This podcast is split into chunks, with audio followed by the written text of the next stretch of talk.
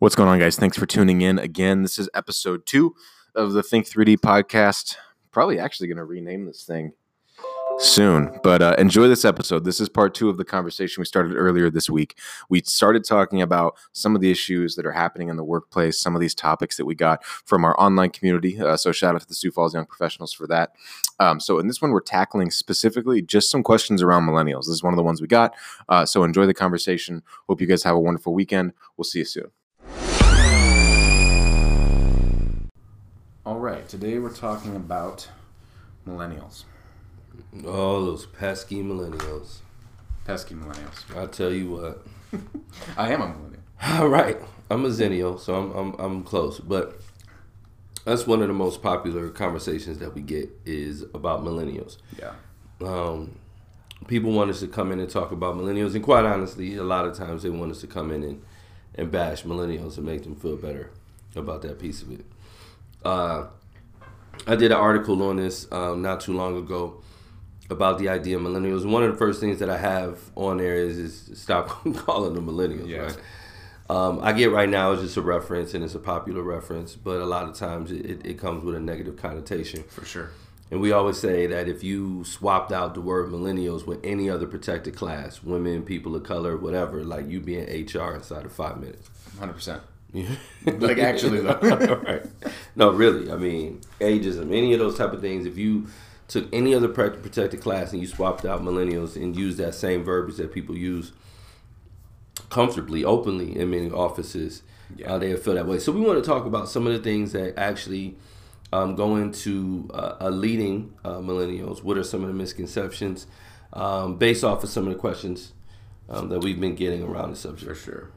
So there was a few questions we got um, on this, and we got this uh, in kind of a, a call out for content and answers Yeah. for another piece of content that we're producing. But we just there were so many kind of related to the same topic. We Yeah. wanted to kind of umbrella out and make this specific piece um, for it. So under the umbrella of millennials, uh, one of the things that I thought was really interesting was a question about leading millennials in the workplace.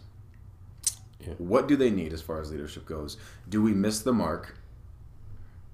And actually, you know, what, I'll leave it there. I kind of want to kind of open it up and hear your thoughts on it. Then we'll on it. Um, we do miss the mark quite a bit. I think first of all, when you're talking about millennials, I I think we have to deal with some of the misconceptions. We have to understand that um, they're not pod people. They don't come from Mars.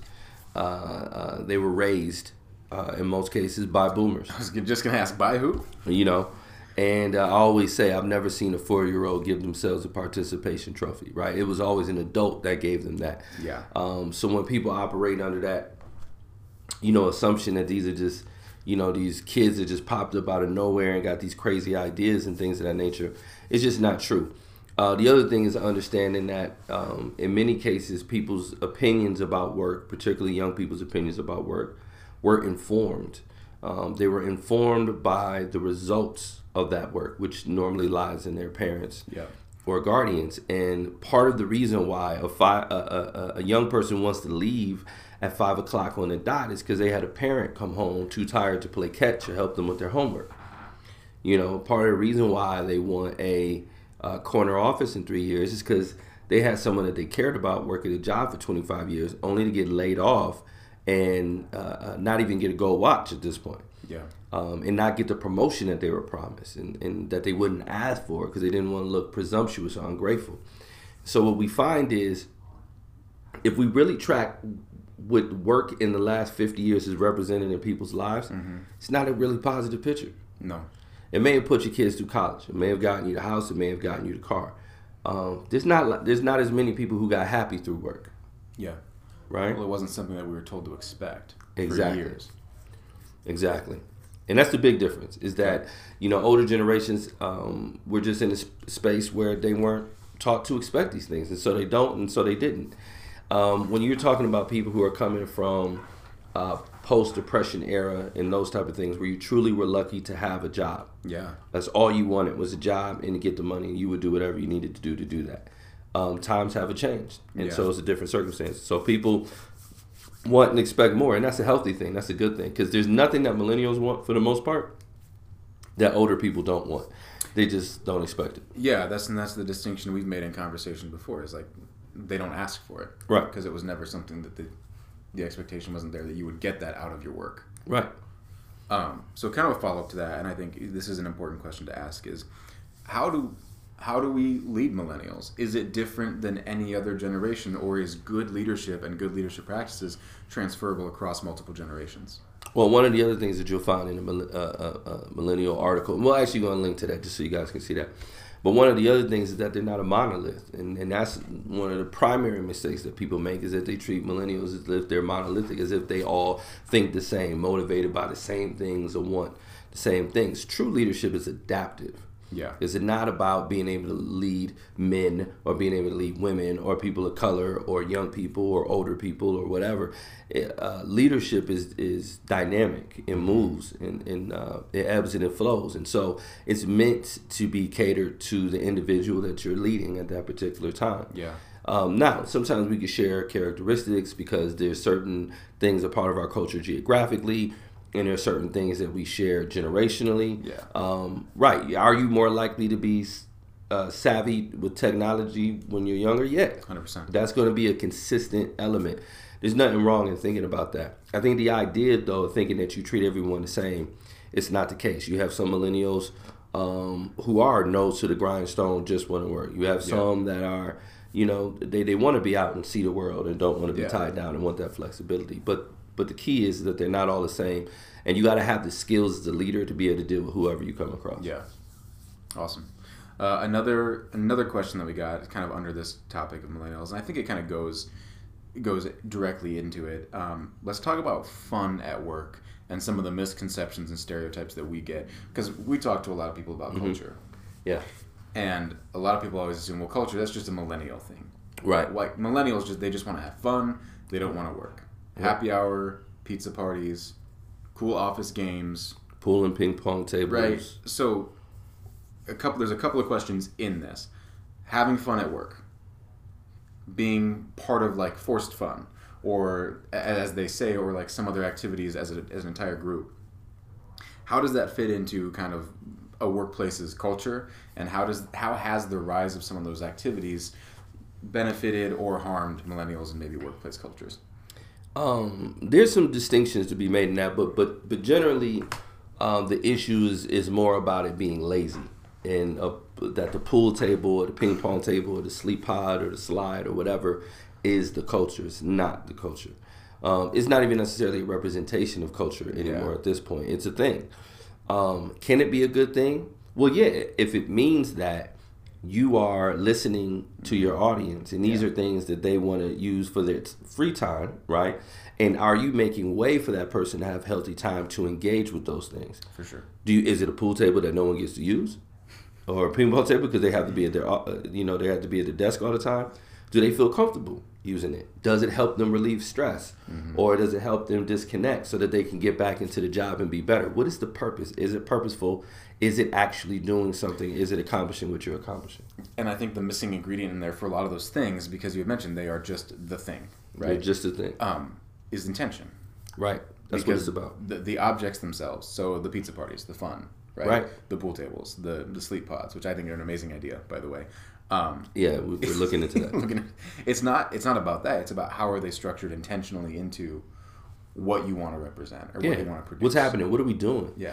Well, there, there was there was one uh, CEO of, of a local company who I think is great, and uh, uh, this person was talking about how they removed the free snacks and stuff out of the office, and they were really nervous about it because like that's the culture thing, right? You got to have free snacks. But what they found out was is that they had so many people in the office that were trying to lose weight and were on diet goals that having that there was something that was a distraction and detrimental to the goals that all of them had. So in that office, that didn't make sense Yep. for them.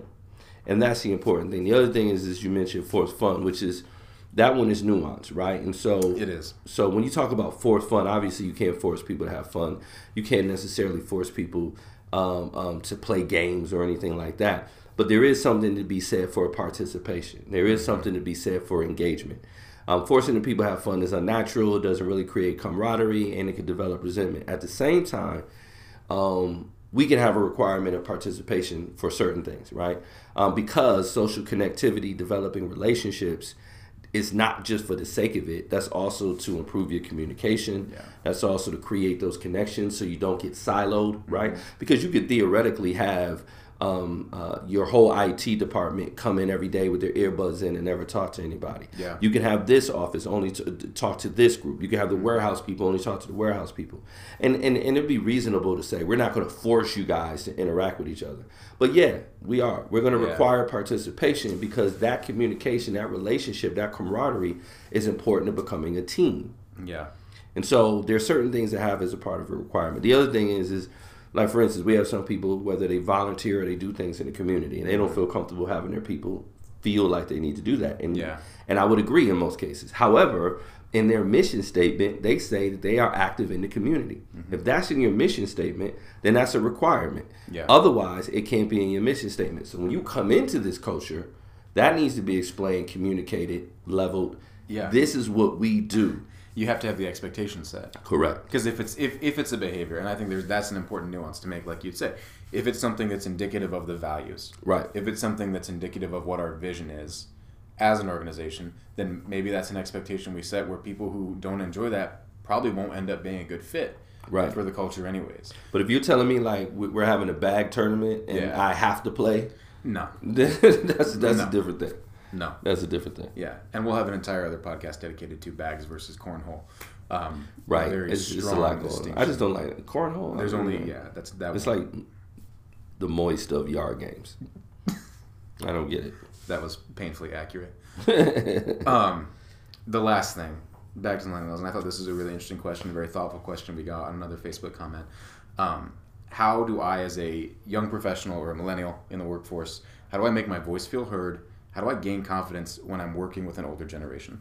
yeah. Which I think is really important. That's tough, right? Because we've always been taught that your ability to have voice is tied to tenure um, or, or tied to this wisdom, which most people assign to being is tied to, tied to age. But wisdom is actually tied to experience. There's people, you could be 100 years old if you stay in your house the entire time.